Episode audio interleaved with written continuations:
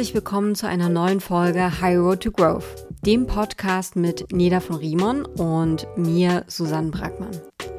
Wir sprechen heute mit Psychologin Jennifer Kormann über ein Thema, das insbesondere im letzten Jahr der Corona-Pandemie leider, muss man sagen, sehr präsent geworden ist. Burnout. Zahlreiche Studien haben belegt, dass die Burnout-Zahlen im letzten Jahr drastisch gestiegen sind. Warum ist das so? Und was kann man tun, um sich zu schützen, wenn die Grenzen zwischen Arbeit und Privatleben immer mehr verschwimmen? Und ist Burnout nun ein Phänomen der jüngeren Generationen oder eher der jetzigen Zeit? Wir haben all diese Fragen zum Anlass genommen, um mit einer Expertin über dieses Thema aufzuklären. Jennifer Kormann ist selbst Schirmherrin verschiedener neuer Studien, die in den Medien in den letzten Monaten häufig zitiert worden sind. Wir fanden die Ergebnisse dieser Studien extrem interessant, denn diese haben belegt, dass ein, ein entscheidender Faktor für Burnout die Hierarchiestufe im Unternehmen ist. Und dabei hat uns zumindest überrascht, dass die Burnout-Anfälligkeit nicht steigt, sondern sinkt, je höher man in der Unternehmenshierarchie steht. Wir haben daher mit Jennifer über die Studienergebnisse gesprochen und welche Faktoren Burnout begünstigen und welche Erkenntnisse Unternehmen, aber auch Einzelpersonen für sich aus dieser Studie mitnehmen können. Wir wünschen euch und Ihnen eine informative und interessante Folge.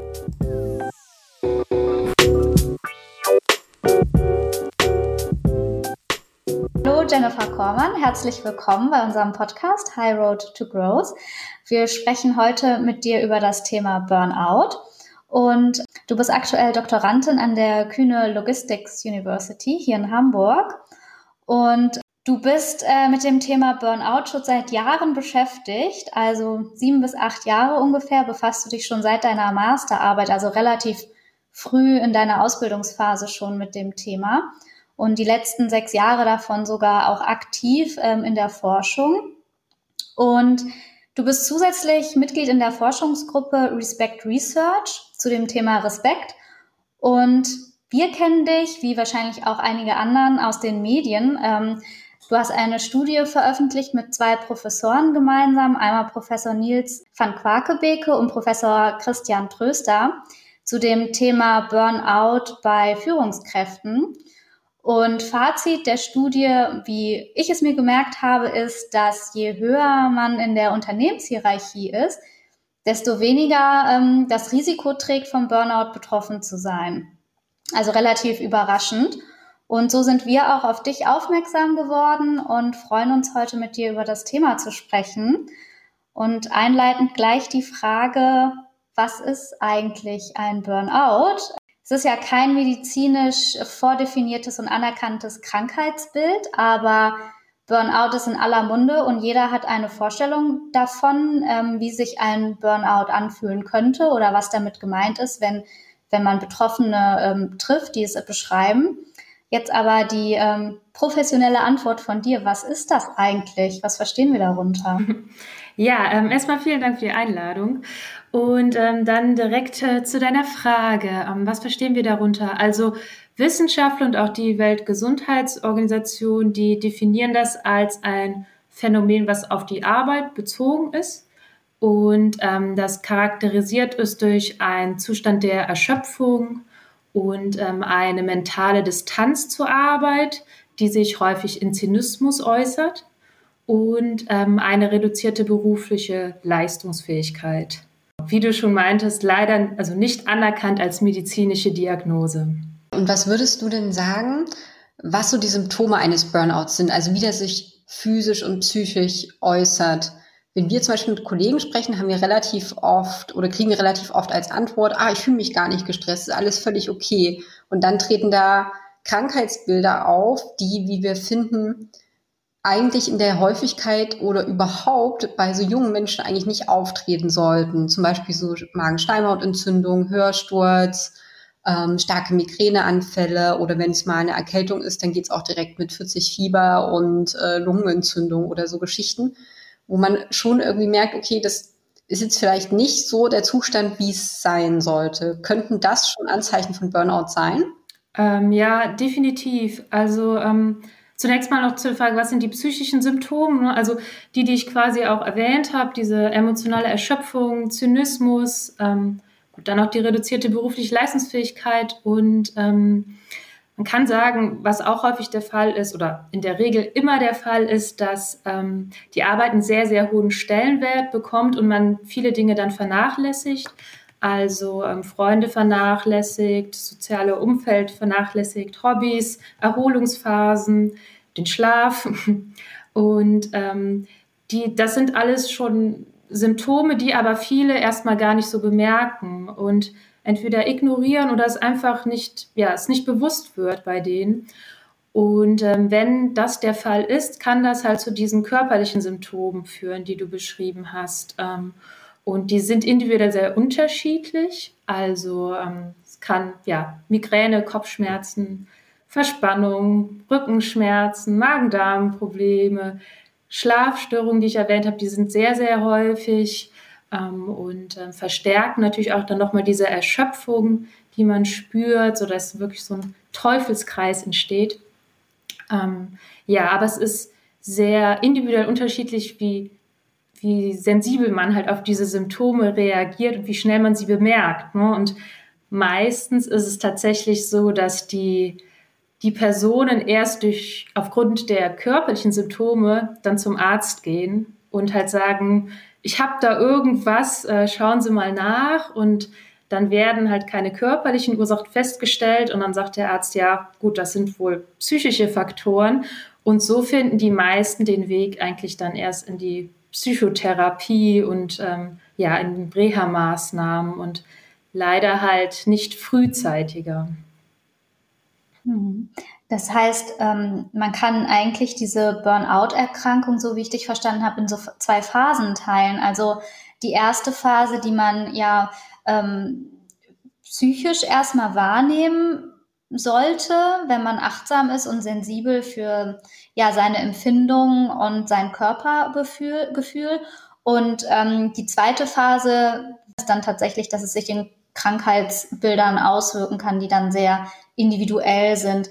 Wenn wir jetzt mal auf die erste Phase, wie ich das ähm, laienhaft bezeichne, zurückgehen, gibt es da bestimmte Abläufe, biologische oder medizinische Abläufe, was da im Körper vor sich geht? Ja, also es ist ja erstmal so klar bekannt, dass wenn Stress herrscht, dass Stresshormone ausgeschüttet werden und ähm, unter anderem das Stresshormon Cortisol.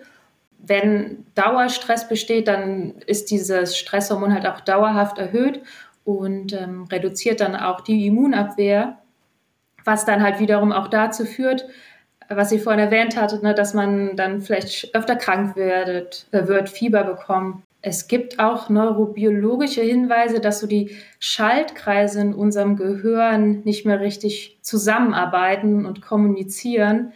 Das kann dann auch erklären, warum Konzentrationsschwierigkeiten auch auftreten können, ähm, Gedächtnisschwierigkeiten auch und ähm, auch exekutive Funktionsdefizite. Das heißt also, dass man nicht mehr so gut äh, Handlungsplanung betreiben kann und ähm, ja, nicht mehr so gut in die, seinen Alltag eigentlich nicht mehr so gut gestalten kann.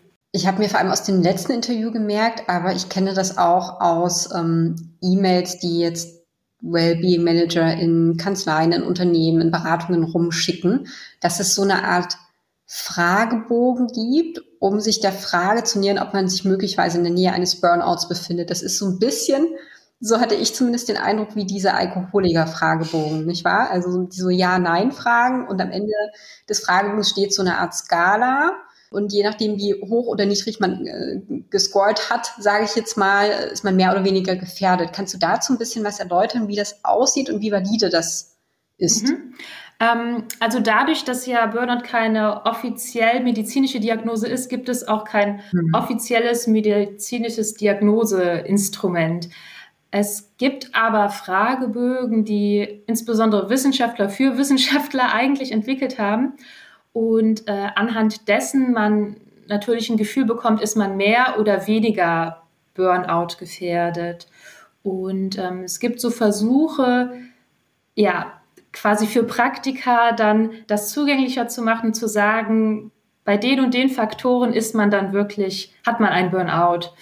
Und ähm, da gibt es verschiedene Kriterien. Manche sagen, ja, wenn wirklich diese drei Faktoren erhöht sind, das heißt die Erschöpfung, Zynismus und die ähm, Leistungsfähigkeit reduziert ist, dann besteht halt ein Burnout. Erhöht bedeutet, also dieser Fragebogen, der hat 16 Items, also einer der bekanntesten Fragebogen, das, der nennt sich äh, Maslach Burnout Inventory. Da beantwortet, man die Items auf einer Skala von 0 bis 6. Und man sagt, wenn man eher hoch scoret, also bei 5 oder 6, dann ja, liegt ein Burnout vor. Und ähm, 5 oder 6 bedeutet halt, dass, das, dass die Symptome mehrmals in der Woche oder täglich vorkommen. Warum ist Zynismus da so wichtig? Das habe ich mich beim, beim Lesen schon oft gefragt. Warum ist Zynismus so ein ausschlaggebendes Kriterium? Es ist halt ein Kriterium, was tatsächlich ähm, beobachtet wurde, gehäuft. Also allein diese, der Fragebogen ist entwickelt worden mit Patienten, die einen Burnout erlitten haben. Und ähm, dort wurde halt insbesondere beobachtet, dass sie diese ähm, mentale Distanz zur Arbeit aufbauen und auf einmal sagen, ja, das, was ich tue, hat nicht mehr so wirklich einen Sinn. Mir ist es eigentlich auch egal. Und das, was ich tue, bringt irgendwie nichts mehr. Und so eine Art Resignation deutlich wird. Ähm, und es ist vielleicht auch ein Schutzmechanismus, ne, das so psychischer, mentaler Schutzmechanismus zu sagen, ja, mir ist es eigentlich alles auch egal, könnte, könnte man sich vielleicht so erklären. Ich kann mir vorstellen, dass es für, für einen betroffenen Laien vielleicht schwierig ist, ähm, ja auch rauszufiltern, ab wann bin ich denn ähm, dauerhaft erschöpft oder wann ist der Zeitpunkt, dass ich ähm, längerfristig zynisch bin, weil wenn man so stetig in diesem Hamsterrad, äh, in dieser Hochleistungsphase tätig ist, dann ist man natürlich auch nicht mehr, oder ich, ich kann nur so von mir mhm. sprechen, weniger sensibel für, ähm, ja, ich bin jetzt erschöpft, sondern man gewöhnt sich auch natürlich an, an diesen Zustand der ja, Energielosigkeit ist schon zu viel gesagt, aber dass man vielleicht ähm, weniger Energie hat als sonst, dann ähm, fällt es natürlich auch leicht, das ähm, ja auf die Arbeitswoche zu schieben. Man arbeitet nun fünf Tage, manchmal sogar sechs, ähm, wenn es schlimm kommt quasi und äh, schläft weniger und ähm, priorisiert vielleicht anstatt den Schlaf die wenigen Stunden, die man bekommen könnte, noch stattdessen Freizeitaktivitäten so dass man das vielleicht auch gar nicht auf Anhieb mit Burnout in Verbindung bringen würde, sondern vielleicht auch einfach mit der Veränderung des Naturells oder ja, man, ja, Gewohnheit auch. Mhm. Klar, ich meine, wenn es auch nur ich sag mal, nur bei einer sehr starken Erschöpfung bleibt, dann muss es ja auch nicht unbedingt heißen, dass da ein Burnout vorliegt. Ähm, eher dann deutliche Zeichen sind, wenn man beispielsweise morgens aufwacht und schon Angst hat, äh, davor zur Arbeit zu gehen und ähm, stark nervös wird bei den Gedanken an die Arbeit und eher auch nur noch so einen Druck erlebt oder Druck empfindet, wenn man auf der Arbeit ist oder an die Arbeit denkt. Ja, zusätzlich dann halt auch, dass wirklich man vieles vernachlässigt für die Arbeit und ähm, was häufig auch vorkommt, dass sich die Personen anfangen, unersetzlich zu fühlen und denken, ja, ich muss die Aufgaben jetzt erledigen, das kann ja sonst niemand anderes und wenn ich das jetzt nicht mache, dann, dann ist die Katastrophe da. Also ich muss das auf jeden Fall tun. Und man wirklich das Gefühl hat, äh, wenn man mal ausfällt, krank ist, das geht nicht muss gestehen, das kenne ich auch ziemlich gut, das Gefühl, um das jetzt mal offen zu zeigen. Und das ist ja, ist ja auch völliger Quatsch. Also das führt ja auch zu einer Art Selbstüberschätzung. Mhm. Was, was soll denn passieren, wenn ich jetzt mal ausfälle? Geht ja die Welt jetzt auch nicht unter. Aber das ist so tief in einem Kopf verankert. Und ich habe in dem Zusammenhang letztens auch von einer Freundin gehört, die ist in der Beratung, dass eine Kollegin aus ihrem Team genau dieselben Symptome hatte. Also natürlich, also zusammen mit den anderen Burnout-Symptomen, die wir gerade äh, erörtert haben. Und bei ihr wurde eine Panikstörung diagnostiziert. Mhm. Und das führte irgendwie jetzt dazu, dass sie immer, also das fand ich ganz seltsam, durfte weiterarbeiten, aber das tritt natürlich immer wieder auf, also diese Panikanzeichen, sodass du dann auch sofort die Arbeit einstellen musst. Die ist von heute auf morgen dann krank geschrieben. Und ich habe mich dann gefragt, kann das auch eine Art Burnout sein? Ist das Burnout? Und wenn ja, kann man das überhaupt heilen? Ist das so, dass ich aus meinem jetzigen Beruf dann raus muss für eine Zeit oder vielleicht für immer? Kann ich den Beruf vielleicht an sich nicht mehr machen oder kann, muss ich nur den Arbeitgeber wechseln? Wenn das passiert tatsächlich, was sind denn dann so die Langzeitfolgen von so einem Burnout? Mhm. Ja, also zunächst mal, Panik kann auf jeden Fall auch ja, vorkommen, wenn man einen Burnout hat und ähm, wenn man halt, wie gesagt, mit der Arbeit sehr viel Angst auch verbindet. Und ist es heilbar? Ja, also die Burnout-Patienten in Therapien, die lernen Strategien, um damit umzugehen, besser umzugehen. Und das sind so Dinge wie Achtsamkeit, also Achtsamkeit, achtsam mit sich umgehen und besser sensibler auf Stresssymptome achten, reagieren dann gibt es auch soziales Kompetenztraining, weil vielen es schwerfällt, Nein zu sagen zu Aufgaben. Und das wird dann tatsächlich richtig eingeübt, in solchen sozialen Situationen einfach zu sagen, nee, das ist mir jetzt zu viel. Und äh, Erholungsphasen sollen auch natürlich eingebaut werden und äh, Sport. Und Ernährung ist auch wichtig natürlich, eine gute Ernährung, ne, das wird auch oft vernachlässigt. Und genügend Schlaf insbesondere. Das ist ja oft nicht realistisch. Also es ist ja zumindest auch was, was der Arbeitgeber auch als Möglichkeit anheimstellen muss. Und insbesondere in diesem Umfeld hatte ich den Eindruck, dass dieses Problem bekannt war. Man hat dann halt trotzdem so viel Arbeit auf den Tisch geknallt, dass man dann doch wieder hätte jeden Tag bis Mitternacht sitzen müssen. Und insbesondere auch diesen Druck, das ist, glaube ich, oft ein Problem des Umfelds. Dieser Druck, es muss jetzt fertig werden, wir müssen uns alle beeilen. Es wird dann immer suggeriert, oh mein Gott, die Welt geht unter, wenn wir jetzt uns nicht beeilen.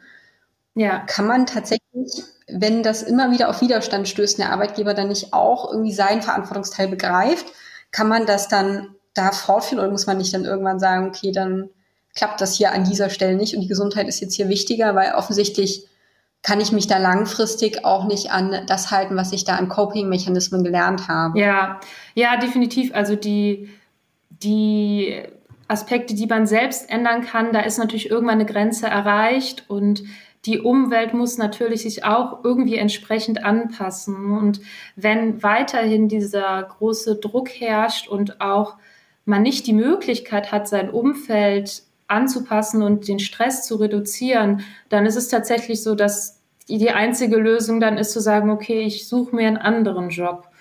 Und das ist tatsächlich auch häufig der Fall bei ähm, Patienten, die einen Burnout hatten, dass die nicht mehr in dem gleichen Beruf arbeiten können.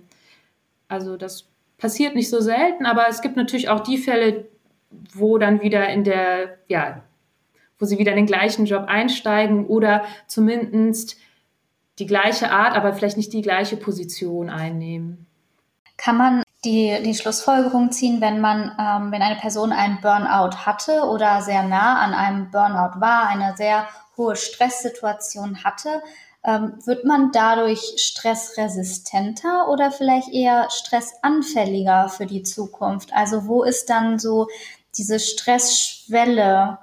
Ich würde sagen, es sind so zwei Aspekte. Einmal wird man natürlich sensibilisiert für diese Stresssymptome. Das heißt, man kann schneller reagieren, wenn man merkt, oh Moment, das wird jetzt zu viel.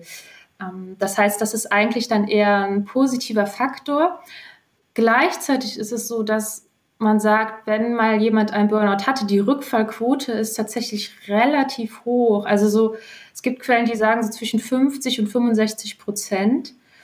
Das liegt, wow. ja, das ist relativ hoch. Das liegt aber auch einfach daran, dass generell psychische Schwierigkeiten, psychische Krankheiten, das erfordert sehr viel Arbeit, die wieder, ich sag mal, wegzubekommen und ähm, eigentlich fast kontinuierliche Arbeit und der Mensch ist ein Gewohnheitstier und Gewohnheiten kann man nicht so leicht abstreifen. Mhm. Und es passiert einfach sehr schnell, dass man wieder in dieses ja, Hamsterrad hineinkommt. Und ähm, deswegen ist die Rückfallquote einfach auch so hoch.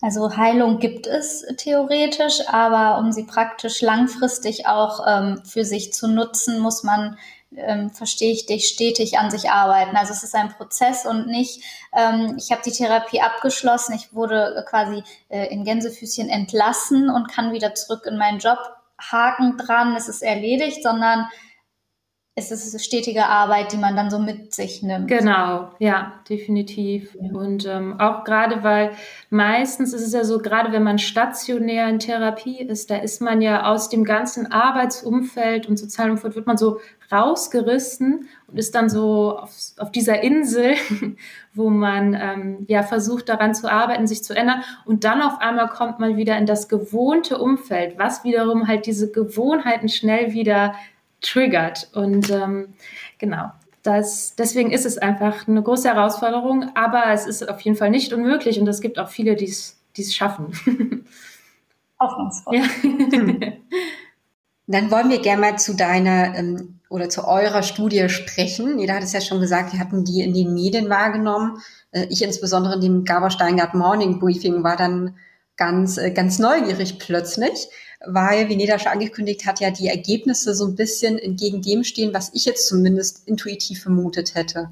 Sie habt herausgefunden, korrigiert mich da gerne, dass man tendenziell oder die, die Wahrscheinlichkeit, einen Burnout zu bekommen, tendenziell eher steigt, je weiter unten man in der Hierarchiekette ist.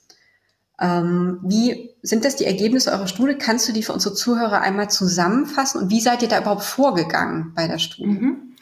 Genau, also das hast du erstmal so richtig wiedergegeben. Ich drehe es jetzt mal um. Also wir haben halt herausgefunden, je höher die Führungskräfte in der Hierarchie stehen, desto weniger Burnout gefährdet sind sie. Und wir konnten das erklären mit ähm, einem Gefühl von Kontrolle. Das haben wir einmal gemessen mit der sogenannten Selbstwirksamkeit, also das Gefühl, dass man die eigenen Aufgaben im Griff hat und ähm, dann noch das sogenannte Machtgefühl, also das Gefühl, dass man sein soziales Umfeld unter Kontrolle hat.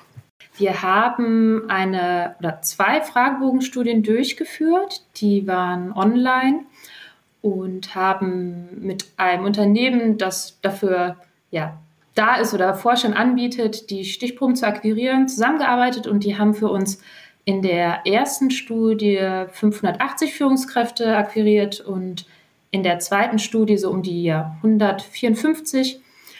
Und ähm, bei der zweiten Studie haben wir auch noch eine nahestehende Person der Führungskraft befragt und haben halt insgesamt einmal die Hierarchieebene abgefragt, dann, ähm, wie gesagt, diese beiden Konstrukte, das Machtgefühl und die Selbstwirksamkeit und das Burnout-Empfinden und ähm, haben dann halt die ja, Ergebnisse analysiert.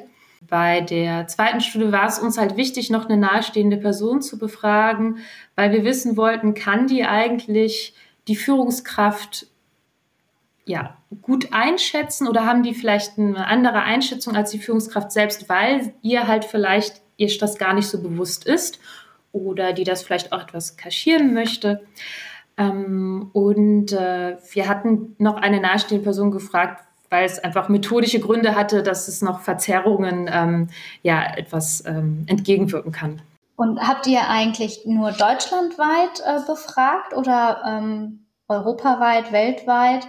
Mhm. Die Führungskräfte waren alle aus Deutschland. Was uns als erstes in den Sinn gekommen ist, das sind ja jetzt zwei, äh, zwei sozusagen prägnante Faktoren, die auf den verschiedenen Hierarchieleveln sozusagen Burnout begünstigen oder nicht. Wir haben uns gefragt, so das typische Henne-Ei-Problem, heißt das, dass Führungskräfte, die diese Eigenschaften aufweisen, dann auch in die Führungsposition kommen? Das heißt, die hatten es schon von Anfang an. Oder begünstigt einfach die Führungsebene die geringe Anfälligkeit für Burnout, weil es diese Eigenschaften und die Entwicklung der Eigenschaften erst erlaubt? Mhm. Das können wir tatsächlich mit unserer Studie nicht so direkt beantworten, also weil wir mhm. eine sogenannte Querschnittsstudie durchgeführt haben mit Querschnittsdaten, bedeutet, dass wir die Führungskräfte nur zu einem Zeitpunkt befragt haben und nicht wie bei Längsschnittstudien zu mehreren Zeitpunkten oder wir haben auch kein Experiment durchgeführt. Und äh, nur mit dem Experiment kann man eigentlich wirklich dann Kausalzusammenhänge nachweisen. Es gibt allerdings Längsschnittstudien und auch Experimente, die gezeigt haben, dass zumindest die Selbstwirksamkeit mit dem Burnout-Erleben zusammenhängt, kausal und die, das Machtgefühl wiederum, also nee, die Hierarchieebene mit dem Machtgefühl. so dass man da schon mal so einen Hinweis hat. Mhm. Und wir haben in unserer ersten Studie auch kontrolliert für ein sogenanntes dispositionelles Konstrukt. Das war das Selbstwertgefühl, also es ist sozusagen, ja, könnte sagen, Charaktereigenschaft, die auch vor Stress schützen soll. Und wir haben geschaut, ob unsere Effekte weiterhin bestehen, selbst wenn wir für dieses Konstrukt kontrollieren. Und ähm, die Effekte bestanden weiterhin, was halt zumindest so einen Hinweis darauf gibt, okay, es scheint nicht so zu sein, dass die Führungskräfte schon vom Charakter her jemand sind, die halt äh, einen hohen Selbstwert haben, dadurch auch sich eher selbstwirksamer fühlen und kompetenter fühlen und ähm, deswegen auf dieser Hierarchieebene landen und naja, dann halt das Burnout deswegen geringer ist. Das war da nicht so. Ähm, genau, also es sind so Hinweise, ne? ich, wie gesagt, hundertprozentig können wir es mit unserer Studie leider nicht belegen, aber zumindest äh, Hinweise in diese Richtung. Habt ihr ähm, entweder aus eurer Studie oder vielleicht auch aus deiner Erfahrung, du beschäftigst dich ja sehr lange schon mit dem Thema, ja, ähm, Mechanismen rausgefunden, wie man überhaupt einem Burnout vorbeugen kann. Also gerade in diesen Hochleistungsdruckbereichen, vor allem im Dienstleistungsbereich, ähm, wenn man auf Kunden, Mandanten angewiesen ist und sehr kurzfristig auch ähm, ja, Fristen und Aufgaben bekommt, die man vielleicht gar nicht so vorhersehen und kontrollieren kann, ähm, gibt es da gleichwohl Möglichkeiten, dass man ja so eine Art Kontroll, ähm, Kontrolle über sein Arbeitspensum und, und die Art, wie man seine Arbeit strukturiert, ja etablieren kann und vielleicht auch mit seinem Vorgesetzten bespricht, um da so eine Art ähm, Safe Space zu haben, in der man, in dem man auch wachsen kann, ohne Burnout-Gefahr zu erleiden? Mhm. Also es ist auf jeden Fall wichtig, dass man versucht, sich die, so einen Handlungsspielraum zu bewahren und ähm, dass man nicht in dieses Gefühl kommt, oh, ich bin hilflos, ich bin irgendwie in einer Situation gefangen und komme da nicht mehr raus. Das heißt, es ist wirklich wichtig, diese ja, den Handlungsspielraum möglichst groß zu halten. Und das können Unternehmen natürlich bewirken, indem sie versuchen, Führungskräfte auch gut in Entscheidungen mit einzubeziehen und halt auch nicht nur die Führungskräfte auf den oberen Rängen, sondern halt gerade die auch auf den unteren Rängen.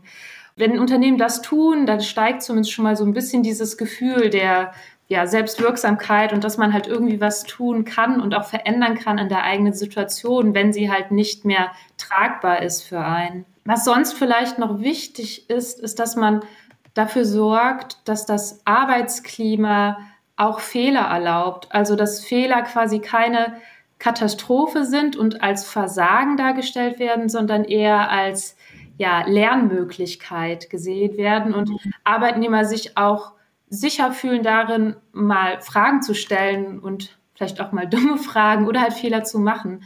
Das ähm, trägt auch dazu bei, dass man sich ja, sicherer fühlt und das Gefühl hat, man hat es irgendwie besser in der Hand, weil man kann halt irgendwie seine Situation gestalten. Das ist halt wichtig, dass das vorhanden ist, dieses Gefühl. Dazu gehört wahrscheinlich auch ein Stück weit transparente Kommunikation im Team, in dem man zusammenarbeitet, also auf den verschiedenen Ebenen auch, ähm, sodass man vielleicht auch gemeinsam bestimmte Termine oder Fristen planen kann für die Woche, für den Monat, wenn es längere Projekte sind, auch vielleicht Eckpfeiler für, für das Quartal, so dass jeder weiß, ähm, welche großen Aufgaben zu wann anstehen und auch die Handlungsmöglichkeiten und den Freiraum hat, dann die Detailplanung vielleicht auch eigenständig vorzunehmen, so dass Raum bleibt auch für andere wichtige Aufgaben, sei es beruflicher Natur oder auch privater Natur, so dass man nicht ja schon morgens, nachdem man aufwacht und auf sein Telefon guckt, vielleicht das Gefühl bekommt, das kenne ich zum Beispiel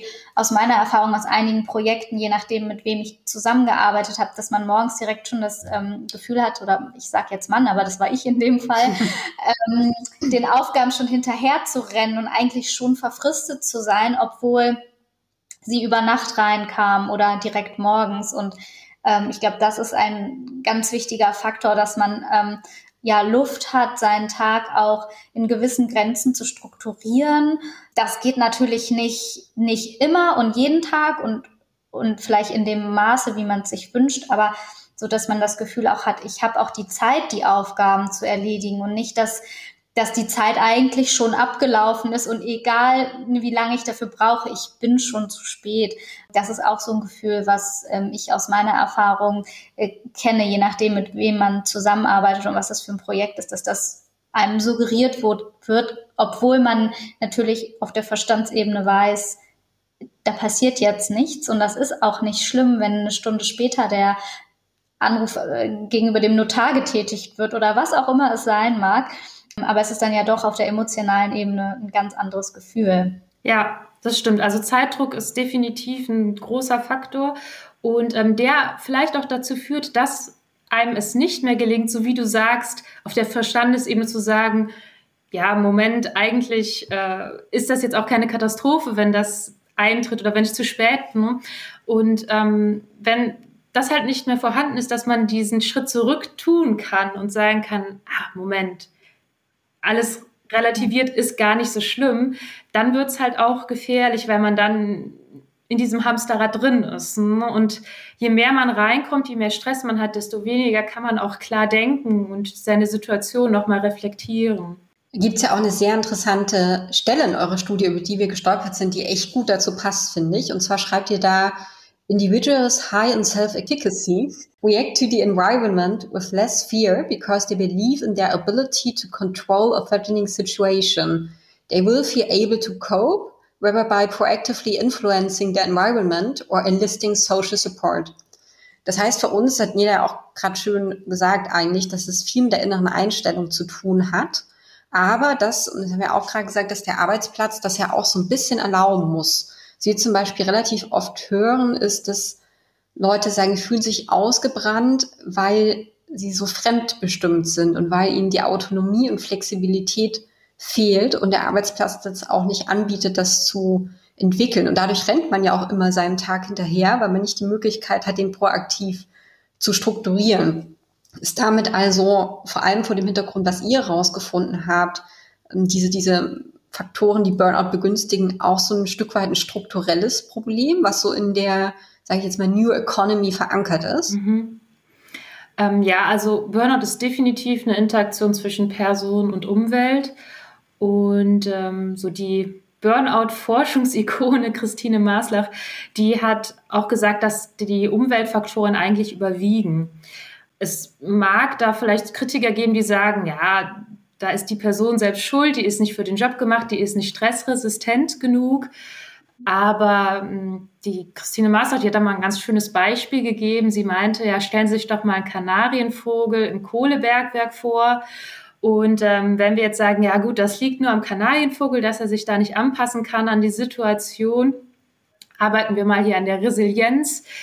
Und da merkt man ganz schnell in dem Beispiel im Moment, also wenn man jetzt nur an dem Kanarienvogel arbeitet und ihm sagt, versucht da mal entspannter mit umzugehen, das wird nichts. Ne? Also das, man muss einfach auch an der Umwelt arbeiten und wenn die Organisation einem überhaupt nicht die Möglichkeit gibt, irgendwas an seiner stressigen Situation zu ändern, dann wird es sehr kritisch und äh, daran zerbrechen tatsächlich dann auch viele, weil sie anfangen zu resignieren und merken, irgendwie kann ich nichts mehr ändern an der Situation und haben halt dann dieses Gefühl des Gefangenseins und nicht mehr rauskommen Könnens. Finde ich voll schön, dass du das gesagt hast. Eine gute Freundin von mir, mit der ich letztens über das Thema gesprochen habe, die sagte auch, dass man sich doch als Arbeitnehmer nicht unendlich viel anpassen kann. Wenn man das könnte, dann könnte man ja auch mit jedem Menschen auf der Welt zusammen sein. Das fand ich einen sehr schönen Vergleich, weil der Arbeitgeber ist ja auch so ein bisschen wie so eine Art Beziehung, eine sehr kühle Beziehung, die aber sehr viel Passion fordert, finde ich. Und da kann man sich ja auch nicht unendlich anpassen. Das muss ja immer in zwei Richtungen gehen. Ja, definitiv. Ein beidseitiges Verhältnis im Prinzip. Ne? Ja, ich habe auch das Gefühl, dass durch die aktuelle Pandemie, in der wir uns aktuell ja befinden, alle querbeet durch verschiedene Industriezweige und Beratungsunternehmen, da die ja, Sensibilität höher ist oder überhaupt in manchen Branchen erst da ist für diese Themen. Und es gibt ja auch mittlerweile einige bekannte Führungskräfte, die sich öffentlich auch zum Burnout bekannt haben und dadurch auch ja den unteren Führungskreisen die Angst genommen haben, ja, öffentlich damit umzugehen oder überhaupt im, im privaten Öffentlichkeitskreis sich, sich und seinen Kollegen einzugestehen, dass man äh, betroffen ist vom Burnout. Ich würde mal denken, dass das wahrscheinlich zu, für den Heilungsprozess auch ein sehr relevanter Faktor ist, offen damit umzugehen, so dass man auch ähm, ja nicht nur seinem anonymen Arbeitgeber nenne ich das ja mal, wo hinter ein Unternehmen in der Regel steht, aber auch seinem unmittelbar Vorgesetzten und seinen unmittelbaren Teamkollegen die Möglichkeit zu schaffen, ja, überhaupt achtsam zu sein, von dem Thema Bewusstsein zu erlangen und auch ähm, ja sensibel damit um, umgehen zu können und wissen und, und überhaupt ja die Grenzen zu, zu spüren. Ja, auf jeden Fall. Also gerade auch so diese Rollenvorbilder, die du angesprochen hast, die sich dann halt outen, ne? das ist definitiv hilfreich. Ja, es gibt einfach auch tatsächlich leider immer noch Unternehmen oder Personen, die sagen, Burnout, das gibt es gar nicht. Und ähm, wenn halt einfach dieses Bewusstsein dafür geschaffen wird, was das ist und dass es das gibt, dann ist auf jeden Fall schon viel geholfen, ja. Also ich muss tatsächlich zu meiner Schande ein, eingestehen, ich hatte genauso eine Unterhaltung mit einer sehr guten Freundin von mir zu Beginn unserer ähm, ja, beruflichen Karriere. Wir haben beide ähm, für dieselbe Anwaltskanzlei äh, gearbeitet damals. Sie ist nicht mehr in der Kanzlei, ich, ich bin da. Und wir haben uns über das Thema Burnout unterhalten, weil ein entfernterer Kollege tatsächlich betroffen war und wir konnten das Krankheitsbild so jung und naiv, wie wir waren, so frisch im Berufsleben gar nicht einordnen und ich habe an mir selbst gemerkt, dass ich ähm, subtil äh, dachte, ja, was, was ist das denn? Also ist es keine Depression? Ist man einfach nur erschöpft oder gar vielleicht faul? Ist es eine Ausrede dafür, dass man ähm, der Arbeit nicht gewachsen ist? Diese Fragen habe ich mir gestellt, ohne wirklich Position zu beziehen, weil ich viel zu wenig darüber wusste. Das war noch ein so im Anfang des Berufs ein sehr fernes Thema.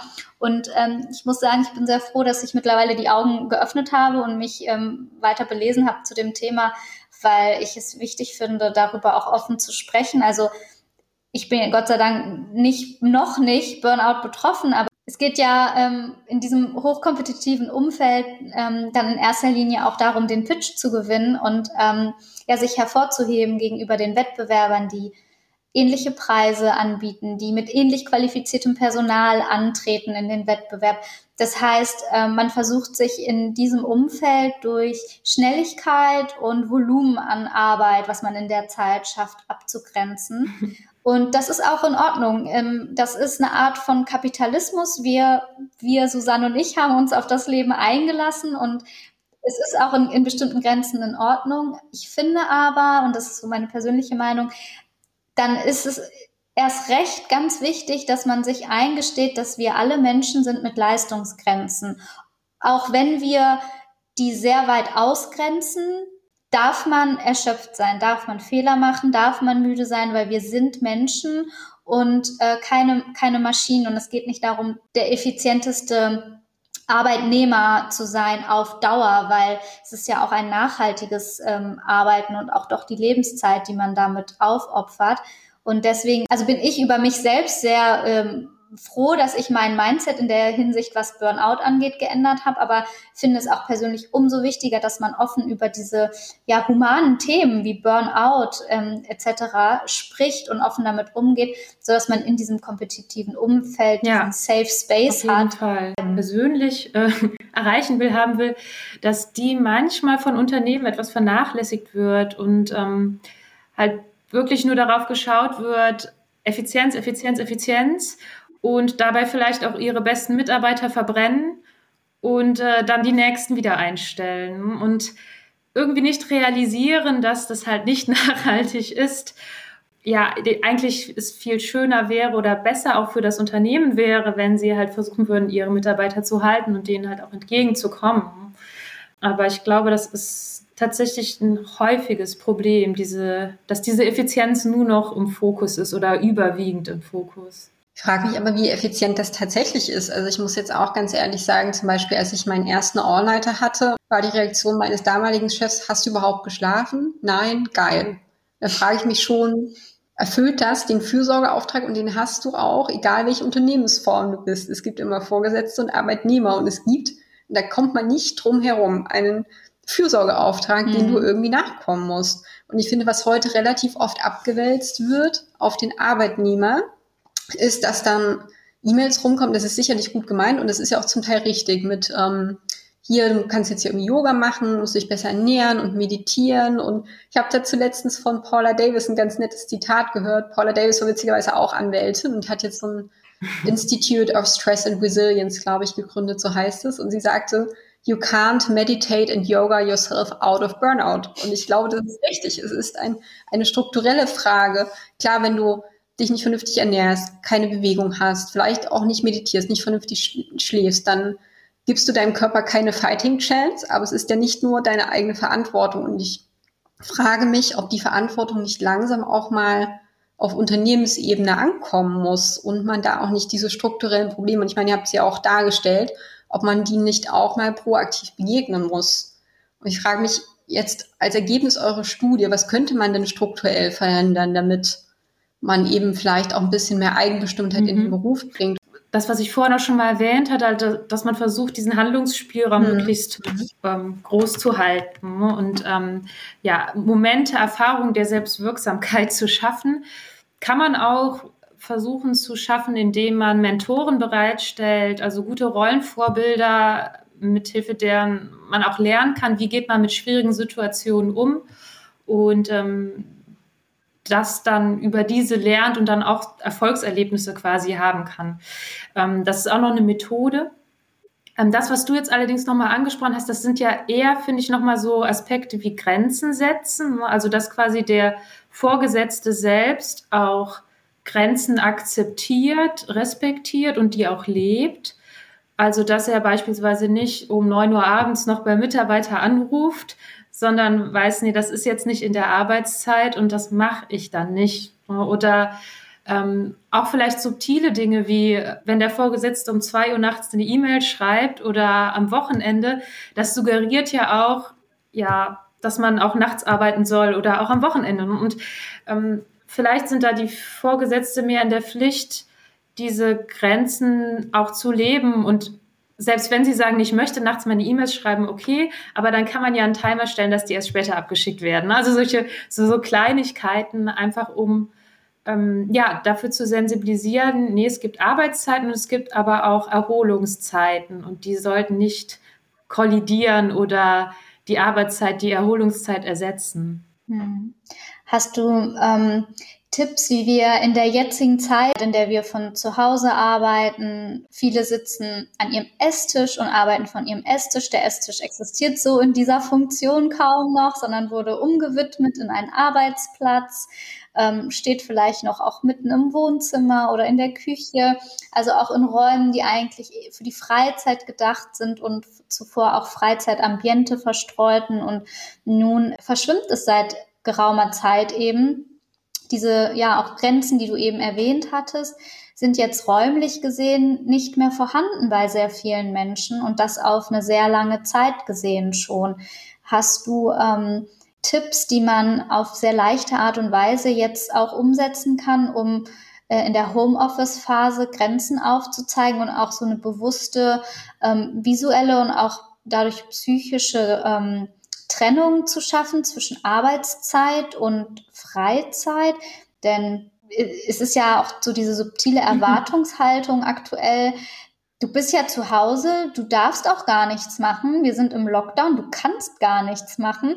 Also kannst du auch mhm. jederzeit, sobald du die Augen aufgeschlagen hast und bis du sie abends wieder zuschlägst, an Calls teilnehmen, Aufgaben erledigen. Viele finden ja auch diesen Arbeitsweg angenehm, weil man dann nochmal abschalten kann ne? und weiß, man macht den Laptop zu, jetzt geht man los und hat nochmal ein bisschen Zeit zu nachzudenken und bis man dann zu Hause ist.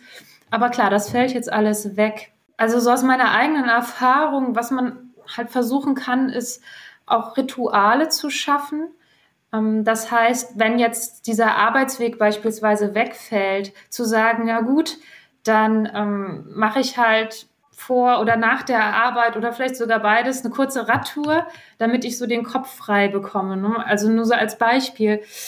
Ähm, und auf jeden Fall versuchen, wenn man den Laptop dann zugeklappt hat, den auch zuzulassen und die, ich weiß nicht, Maus und alles wegzupacken in die Ecke und nicht mehr anzufassen. Das kann vielleicht auch helfen. Aber man muss tatsächlich versuchen, sich sehr zu disziplinieren. Das ist auf jeden Fall nicht leicht, ja.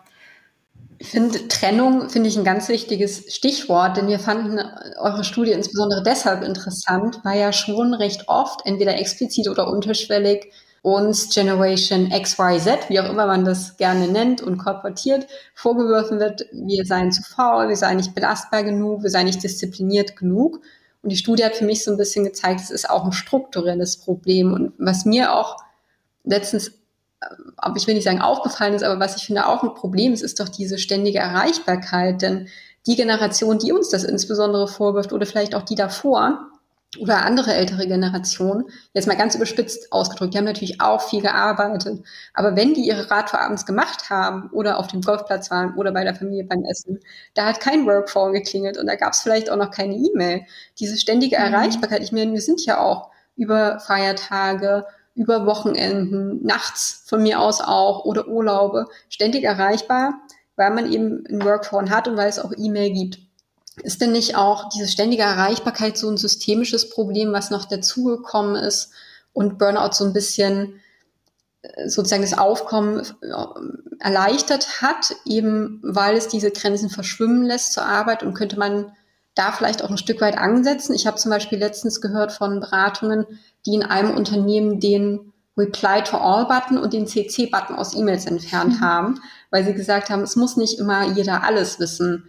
Oder ein Partner von mir hat zum Beispiel mal gesagt, mit dem ich zusammengearbeitet hat, habe, diese E-Mail, mit der du dich einfach nur bedankst für irgendeine Sache, da musst du nicht auf Reply to All gehen. Das interessiert kein Mensch. Jeder kann sich denken, dass du Mindestmanieren hast, dich zu bedanken. Ich denke, was noch hinzukommt, ist auch diese Schnelllebigkeit, ne, dass man ja, E-Mails sind einfach sofort da. Früher hat man einen Brief geschrieben, hat den zur Post gebracht, hat dann zwei Tage gedauert, bis er da war. Ne? Und das ist einfach, das hat alles so entschleunigt. Ne? Und diese Schnelllebigkeit erzeugt natürlich dann zusätzlich nochmal diesen Druck und diesen Zeitdruck, den ihr auch beschrieben habt. Ne? Und diese Erwartung, dass man dann ja sofort antwortet und äh, man kriegt eine E-Mail und dann wird sich beschwert, warum man innerhalb von drei Stunden noch nicht geantwortet hat oder so etwas. Ne? Also ähm, das sind bestimmt schwierige also Dinge, die das Ganze noch erschweren und einen Burnout auch begünstigen können. Was die Erreichbarkeit angeht, klar, da kann man natürlich selbst auch versuchen, disziplinierter zu sein und ähm, beispielsweise zu sagen, ab so und so viel Uhr beantworte ich keine E-Mails mehr und da habe ich halt Feierabend. Irgendwann lernen das die Kollegen dann auch und wissen, da kann ich die nicht mehr erreichen. Oder dass man halt wenn man hoffentlich oder glücklicherweise ein Arbeitstelefon hat, Arbeitshandy, dass man es ausschaltet ab einer bestimmten Uhrzeit. Also dass man sich selbst da die Grenzen setzt. Ähm, gleichzeitig ist das natürlich sehr schwer, wenn im Unternehmen das komplett anders gelebt wird und die Kollegen das halt auch komplett anders leben und man der Einzige ist, der das so tut. Ähm, das heißt, ja, da ist natürlich wieder das Unternehmen gefragt und gewisses gesundes Arbeitsleben zu vermitteln, sage ich mal. Und ja, das ist, ist nicht so leicht, wenn das Unternehmen selbst da, dazu nicht bereit ist. Ne? Also ähm, da muss, glaube ich, bei vielen einfach noch das Bewusstsein dafür geschaffen werden, dass man halt auch effizienter ist, wenn man gewisse Erholungsphasen hat. Die äh, Frage von Susanne zur Erreichbarkeit hat mich, ähm, hat mich jetzt zu einer neuen Frage gebracht, nämlich seit wann gibt es eigentlich Burnout? Also es ist ja auch ähm, sehr nah zur Depression. Also vielleicht was unterscheidet den Burnout eigentlich von einer Depression, die es ja schon länger gibt und hat vielleicht der Burnout auch was mit unserem schnelle schnelllebigen Leben zu tun und mit diesen ganzen neuen, schnellen Kommunikationsmedien? Ich frage mich nämlich gerade, ob die Generationen vor uns, ähm, die eben noch dieses Medium E-Mail nicht kannten und das Medium Mobiltelefon, auch diese Themen von Burnout hatten. Mhm. Puh, will mich jetzt nicht festnageln, aber ich glaube, es ist irgendwie in den 50er Jahren gab es da das erste Mal Forschung zu, wenn ich mich jetzt nicht irre. Also es ist auf jeden Fall ein Phänomen, was schon ähm, früher bekannt war.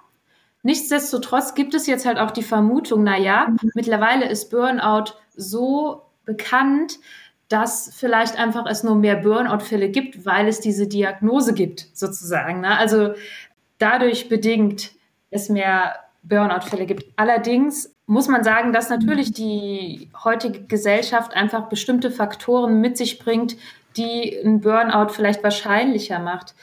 Das ähm, die Burnout-Forschung allerdings hatte ihren Ursprung eher bei, ähm, bei Personen, die ähm, nicht im Dienstleistungssektor gearbeitet haben, sondern ähm, beispielsweise Feuerwehrmänner oder ähm, in, an Kliniken, also ähm, Krankenschwestern, also die halt quasi ähm, sich aufgeopfert haben für den Menschen und mhm. ähm, dort dann Burnout entwickelt haben. Und also das war mehr so der Ursprung. Mhm. Und dann gab es viel Forschung auch zu Lehrern tatsächlich. Und ähm, jetzt, ich würde sagen, tatsächlich innerhalb der letzten vielleicht 20 Jahre geht das noch viel, viel verstärkter auf den Dienstleistungssektor.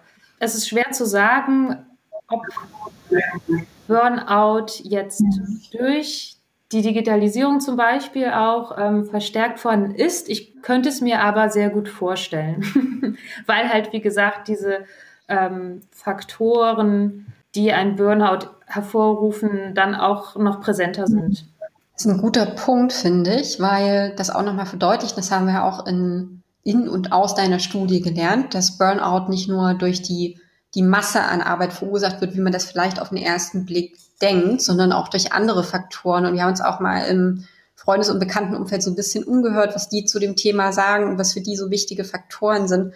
Und haben insbesondere auch neben der mangelnden Autonomie und Fremdbestimmtheit, über die wir ja schon gesprochen haben, auch als externe Faktoren gehört, dass man nicht so richtig Unterstützung vom Vorgesetzten und vom Team bekommt, also sich so ein bisschen als Einzelkämpfer einer Ellenbogenmentalität ausgesetzt sieht, dass man vielleicht auch keine Anerkennung bekommt, vielleicht extrem viel Verantwortung übernimmt, aber dafür mhm. nie irgendwas zurückbekommt, wie eine Beförderung oder einen entsprechenden Titel.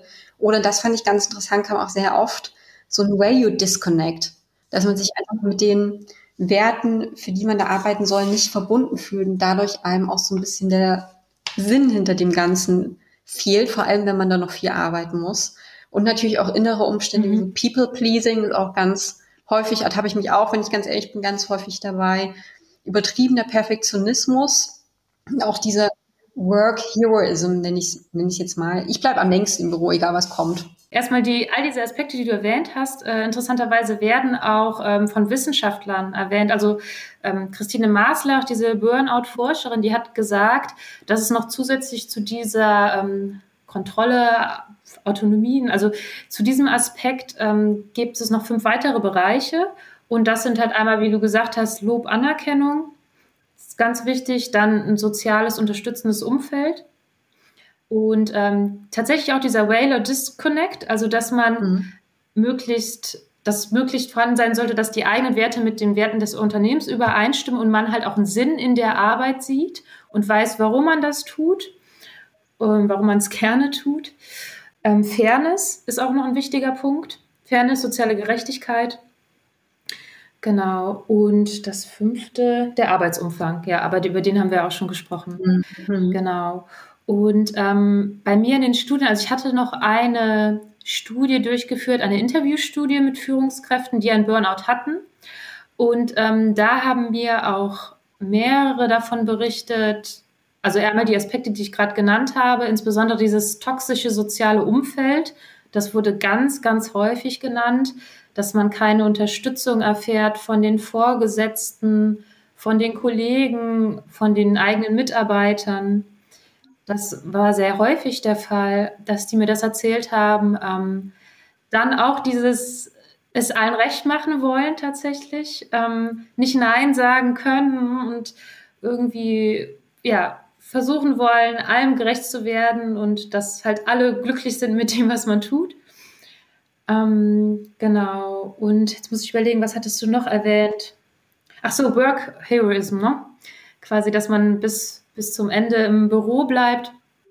Ähm, das tatsächlich wurde nicht überwiegend genannt. Also es haben auch ein paar davon berichtet. Allerdings, ja, jetzt nicht überwiegend. Aber es ist natürlich auch ein Punkt, klar, je länger und je früher man im Büro ist, desto mehr schafft man natürlich auch. Und wobei, gut, das war vielleicht auch so, dass die Führungskräfte selbst das nicht so nicht so bewusst hatten, nicht drüber nachgedacht haben, aber sie haben jetzt erstmal keine Signalwirkung berichtet, dass sie halt dann auch zeigen wollten, ich arbeite viel. Und dass er halt dadurch bedingt war, dass sie das Gefühl haben, sie haben so viel, sie können jetzt noch nicht nach Hause. Genau, manche haben sogar erzählt, dass sie dann nachts gearbeitet haben oder am Wochenende halt von zu Hause aus. Aber also das sind alles Punkte, die ähm, mir die Führungskräfte auch berichtet haben, die einen Burnout tatsächlich auch hatten. Ist es nicht irgendwann eher eine Abwärtsspirale? Also ich erkenne das bei mir auch, wenn ich weiß, ich habe extrem viel auf dem Schreibtisch. Manchmal arbeitet man dann ja auch aus schlechtem Gewissen, wie du es gerade sagtest, dann länger und sagt, boah, ich kann jetzt aber nicht aufhören, egal wie müde ich bin und ziehe das noch durch. Und ich meine, man wird ja immer langsamer und träger und fehleranfälliger zum einen. Und je weniger man sich erholt, desto weniger effizient ist man, finde ich, auch in den Folgetagen. Zum Beispiel, wenn man mal so ein Wochenende irgendwie durchgearbeitet hat, ist die nächste Woche so die Hölle, es zieht sich alles wie Leim. Und es ist ja dann auch irgendwie so ein, weiß ich, so ein, so ein Teufelskreis. Ja, logisch, ne, wenn man irgendwie seine Erholungsphasen überspringt oder sie für Arbeit nutzt, äh, nicht genug schläft, dann wirkt sich das auf die Erschöpfung aus. Man ist nicht mehr so effizient, allein schon durch den Schlafmangel. Man kann sich nicht mehr so gut konzentrieren. Und wenn man dann auch noch gestresst ist und psychisch nicht gut drauf, dann ist das mit der Konzentrationsfähigkeit eh hinfällig. Und dann, ja, passiert es dann, dass sie dann noch mehr arbeiten, um diese reduzierte Konzentrationsfähigkeit zu kompensieren, was aber dann natürlich wieder, naja, nach hinten losgeht und das Ganze nur verstärkt. War ich da an einer psychosomatischen Klinik, die ähm, Führungskräfte behandelt hat, ähm, aufgrund von Burnout und ähm, habe dort mit den Führungskräften gesprochen über ihre Erlebnisse auf der Arbeit und mich da insbesondere jetzt auf Arbeitsfaktoren fokussiert, die vielleicht auch diesen Burnout begünstigt haben und habe mit denen beginnt mit ihrem Wechsel in die aktuelle Führungsposition dann gesprochen über ihre Erlebnisse. Und ähm, im Endeffekt habe ich da, ja, ich sag mal so zwei Faktoren, zwei ähm, Arten von Stressoren ähm, ja, entdeckt. Das ist einmal so ein ja, sogenannter Stressor erster, Or erster Ordnung, sage ich mal. Also Stressoren erster Ordnung, die unmittelbar entstehen. Das sind so etwas wie halt ein toxisches soziales Umfeld hm, oder ähm, die Jobposition an sich, der Arbeitsumfang und so weiter. Also alles Stressoren, die direkt Stress erzeugen.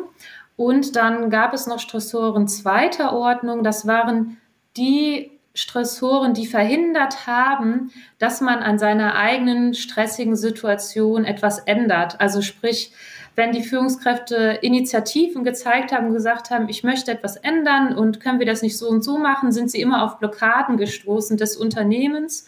Und ähm, das Unternehmen hat im Endeffekt diese Initiativen nicht unterstützt und äh, wodurch dann die Führungskräfte weiterhin diesem stressigen Umfeld ausgeliefert waren und auch angefangen haben dann zu resignieren und gesagt haben, ja, ich kann hier jetzt nichts mehr dran ändern.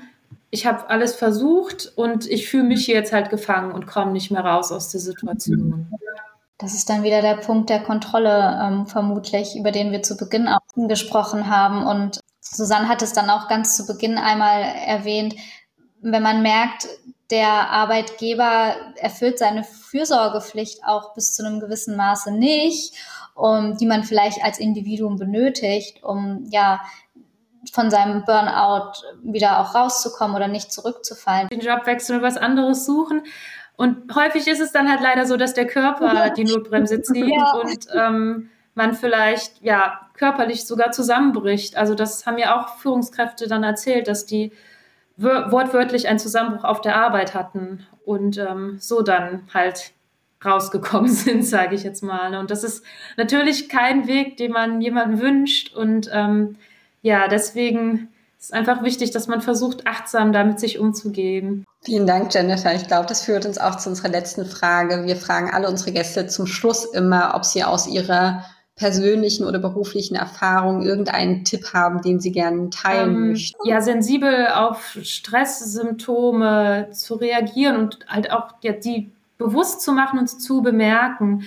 Das finde ich ist ganz wichtig. Und ähm, in Phasen, wo man mit sehr viel Stress konfrontiert ist oder als sehr stressig erlebt, vielleicht mal versuchen, einen Schritt zurückzugehen und das halt von außen zu betrachten. Und ich finde immer dieses Bild ganz schön, dass man vom Universum aus mal das betrachten soll. Und wenn man quasi von ganz außen schaut, die, die Aspekte sich anschaut, die einem Stress bereiten, merkt man, wie unbedeutend die eigentlich sind. Und was für ein kleines Zahnrad das ist im großen Ganzen. Und dass man sich dann vielleicht die Frage stellen kann, ist es mir das wert? Und möchte ich mich dafür quasi kaputt machen und aufopfern? Vielleicht zuletzt noch, es gibt Interviews mit Sterben und da werden die gefragt, was hätten Sie denn anders gemacht in Ihrem Leben? Und meines Wissens gab es da niemanden, der gesagt hat, ich hätte mehr arbeiten sollen. Das finde ich ist vielleicht auch nochmal äh, etwas, was man bedenken sollte. Vielen herzlichen Dank, Jennifer. Ja, auch von mir vielen herzlichen Dank, liebe Jennifer, für dieses sehr informative Interview. Liebe Zuhörer, ein schwieriges Thema, aber definitiv eins, über das gesprochen werden muss. Wir hoffen, Sie und ihr fandet diese Folge mindestens genauso interessant und informativ wie wir. Wir verbleiben mit herzlichen Grüßen und hoffen, dass wir Sie und euch ganz, ganz bald wieder zu einer neuen Folge von High Road to Growth begrüßen dürfen.